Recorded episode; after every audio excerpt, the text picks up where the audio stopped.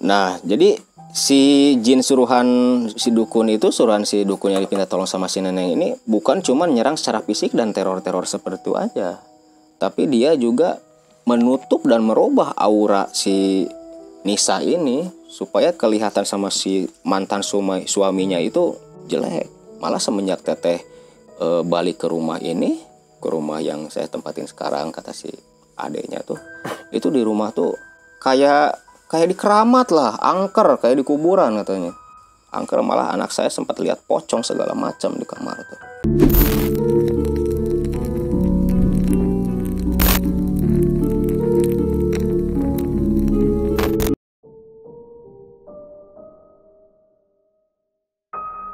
Halo YouTube, kembali lagi di channel Tatar Pakuan Alam dan kali ini saya sudah bersama narasumber kita yaitu Ang Maman.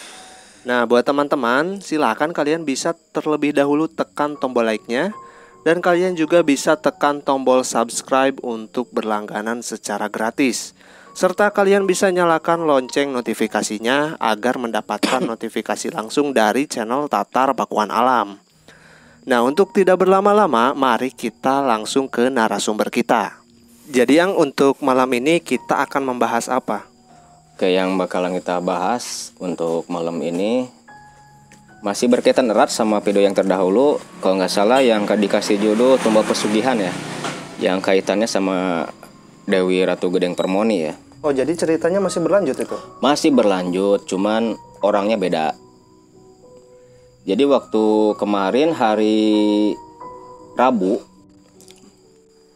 si Dedi yang udah saya ceritain di video terdahulu kan si Nah, Dedi. buat teman-teman juga yang belum nonton videonya silahkan kalian bisa klik link di atas atau link di deskripsi saya cantumkan ya untuk video yang sebelumnya. Jadi biar kalian tahu eh, dari mana sih awalnya. Nah, ini adalah versi yang keduanya. Ya. Jadi si Dedi ini datang ke rumah sekitar jam 2 siang. Sekitar jam 2 siang dia datang ke rumah silaturahim kan. Cuman bawa orang. Katanya masih saudaranya. Kalau nggak salah tuh eh, masih sepupu lah, sepupu dia anak dari kakak ayahnya. Kakak ayahnya si Dedi ini. Nah ini kasusnya nggak jauh beda juga sama kasus si Dedi ya. Jadi urusannya tuh kasus awalnya kasus pelakor. Nah jadi orang tua kita sebut aja si siapa ya? Si Udin aja ya. Iya. sebut saja. Sebagai nama samaran ya. Nama samaran ya. Bukan Udin Anda. Kalau ada yang nonton namanya Udin, mohon maaf bukan Udin Anda gitu ya. Sebut aja namanya si Udin. Jadi ayahnya si Udin ini salah satu pejabat cuman nggak saya sebutin di daerah mana gitu ya salah satu pejabat dia anggota dewan anggota dewan. Masih menjabat sekarang juga. Jadi istilahnya ada permasalahan di rumah tang di rumah tangganya orang tuanya si Udin ini dikarenakan ada pihak ketiga. Cewek ya pihak ketiga. Ini kejadian katanya udah sekitar kurang lebih empat tahunan. Empat tahunan ya sama juga kayak si Dedi itu jadi udah ke mana-mana. Udah tanya sana tanya sini. Udah konsul sana konsul sini. Cuma memang belum ada penyelesaian. Sampai pada akhirnya satu bulan ke belakang orang tuanya cerai. Cerai. Tapi setelah cerai pun masih diteror terus. Masih diteror. Yang waktu empat tahun ke belakang juga terornya lumayan. Kadang terasa sakit di, di tubuh. Dicek medis nggak ada penyakit. Lambung lah terus paru-paru lah yang kerasanya tuh. Udah banyak lah macam-macam itu gangguan yang sifatnya dohir ya yang kerasa sama tubuh. Tapi di check up medis nggak ada penyakit apa pun normal-normal aja. Nah yang kedua di rumahnya tuh sering banyak gangguan-gangguan yang nggak jelas lah. Seperti kalau malam habis maghrib biasanya mulainya tuh itu sering tercium bau bangkai. Tercium bau bangkai. Itu tiap hari. Kecium bau bangkai tiap hari. Terus kadang ada yang ketuk pintu sampai ditendang pintu tuh. Tapi nggak ada orang dicek nggak ada orang. Nah setelah kita ngobrol-ngobrol nah terus dia ngeluarin sesuatu tuh dari dalam tas. Kantong kresek warna hitam saya tanya apa ini? Lihat aja kang. Pas dibuka tanah. Dalamnya tuh tanah. Saya cek oh ini tanah kuburan. Ini udah berapa lama? Ketemunya di mana? Sebenarnya ini tanah tuh udah ada di rumah sekitaran 2 tahun ke belakang. Cuman memang saya nggak tahu kalau dalamnya tanah saya kira paku kan soalnya itu disimpannya kan di dapur katanya tuh kata si anaknya si sepupunya si Dedi ini ya si Udin gitu kata si Udin. Setelah saya cek oh ini tanah kuburan. Nah, makanya saya tanyain sama dia tuh di rumah sering kecium bau bangkai nggak? Katanya iya sering tercium bau bangkai. Juga kadang ada penampakan-penampakan yang ya bikin jantung copot lah gitu. Bikin kaget gitu kan. Yang jelas pocong perwujudannya tapi kalau jin pocong nggak ada saya kira. Itu cuma perwujudan doang. Kalau wujud aslinya nggak tahu seperti apa nggak mungkin juga kan yang namanya jin mau jalan acrok-acrok kan gitu kan gitu nah waktu itu saya cuma dia cuma konsul doang setelah saya jelasin bahwa ini ya istilahnya guna-guna media guna-guna kiriman dari orang ketiga yang menghancurkan rumah tangga ibu bapaknya gitu kan. Nah besoknya hari Kamis malam Jumat pada maghrib si Dedi ini datang lagi. Datang lagi ke rumah. Datang lagi ke rumah. Cuman kalau waktu kemarinnya dia datang sama si Udin, nah datangnya waktu malam Jumat dia sama ibunya si Udin. Sebut aja Bu siapa ya? Bu Nisa lah ya. Sebut aja Ibu Nisa. Nah, waktu si Ibu Nisa datang ini datang ke rumah waktu buka pintu, saya buka pintu, dia baru masuk ngelangkah satu langkah, kayak satu langkah lah depan pintu. Dia udah kelihatan kayak orang yang gelisah, nggak tenang. Waktu duduk ngobrol juga nggak fokus.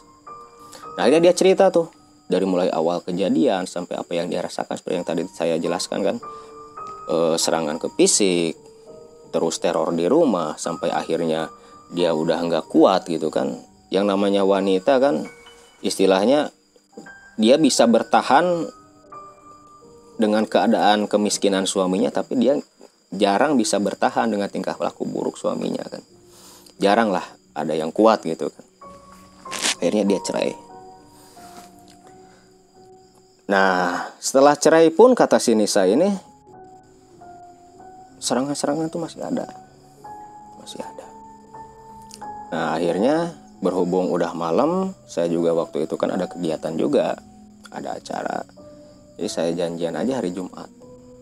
Hari Jumat pada sholat Jumat ya. Pada sholat Jumat saya ke sana kita rukyah nah waktu rukyah ini datang deh. Jin suruhan dukun yang dipinta tolong sama si nenek setelah saya cek nah ternyata masih bukan masih lagi.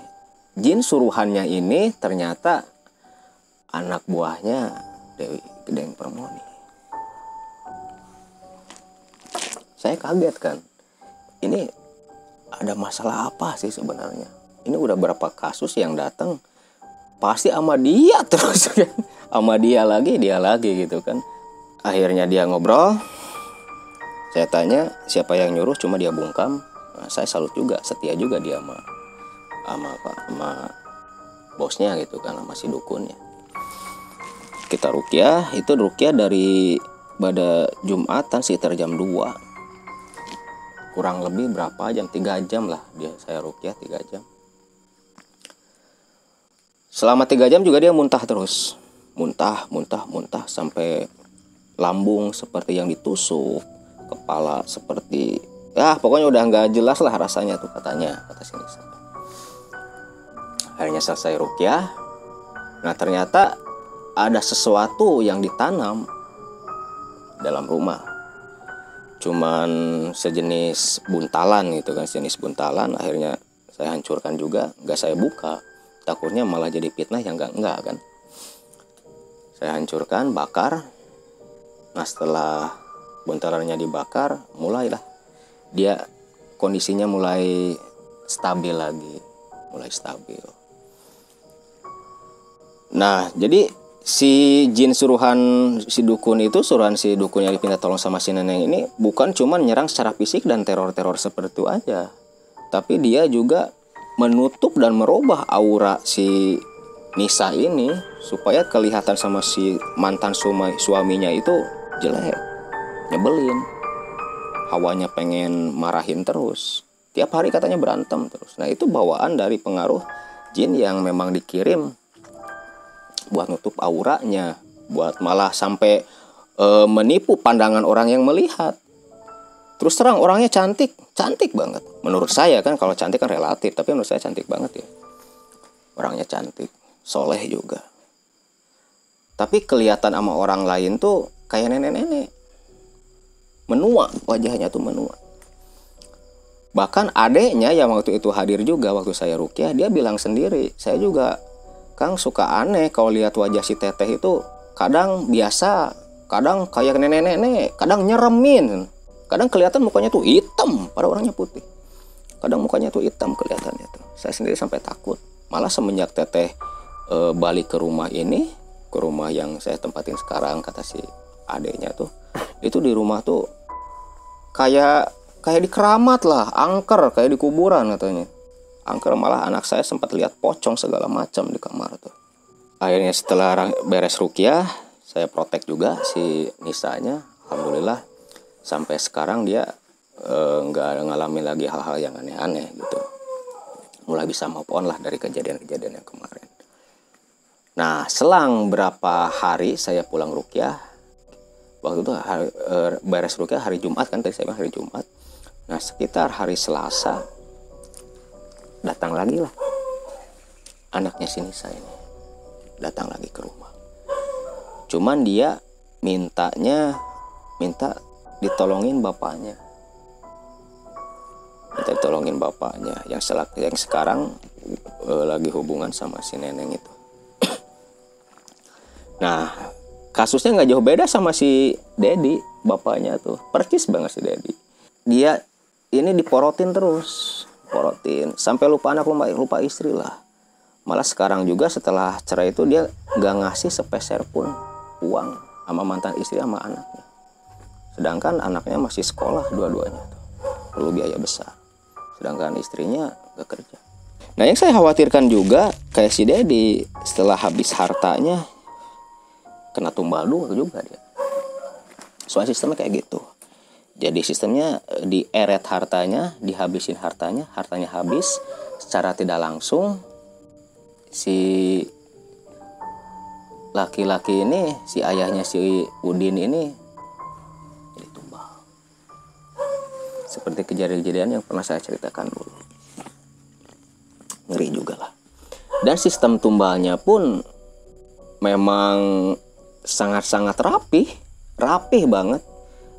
Kalau misalnya kita kurang teliti, kita nggak bisa nebak, bisa nggak bisa apa, mastiin dia jadi tumbal. Kalau kita kurang teliti, soalnya kena penyakit juga. Jadi dicek secara medis memang meninggalnya karena sakit, karena penyakit gitu. Nah ini, cuman penyakitnya ini kayak penyakit dadakan kayak jantung biasanya. Kalau nggak jantung, eh, pecah pembuluh darah seperti orang mau stroke.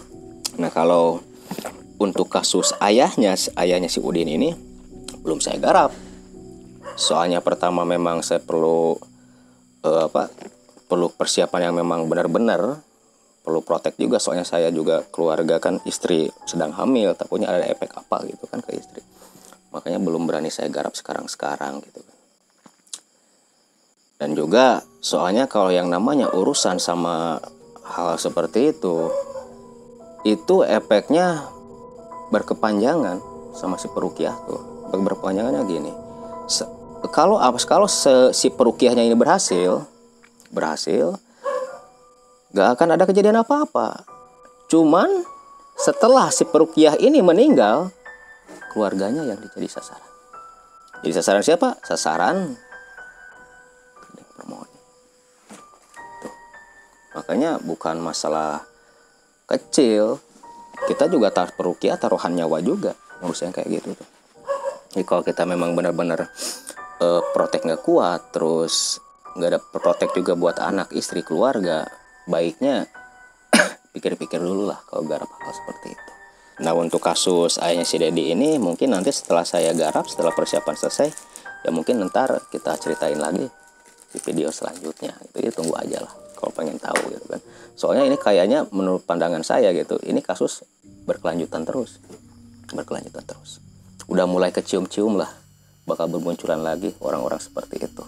Ya tunggu aja lah. Nah buat teman-teman, jadi itu merupakan kelanjutan kisah atau cerita mistis yang dialami oleh Ang Maman ketika melakukan rukyah atau e, menolong temannya yang terkena guna-guna ataupun pelet ya.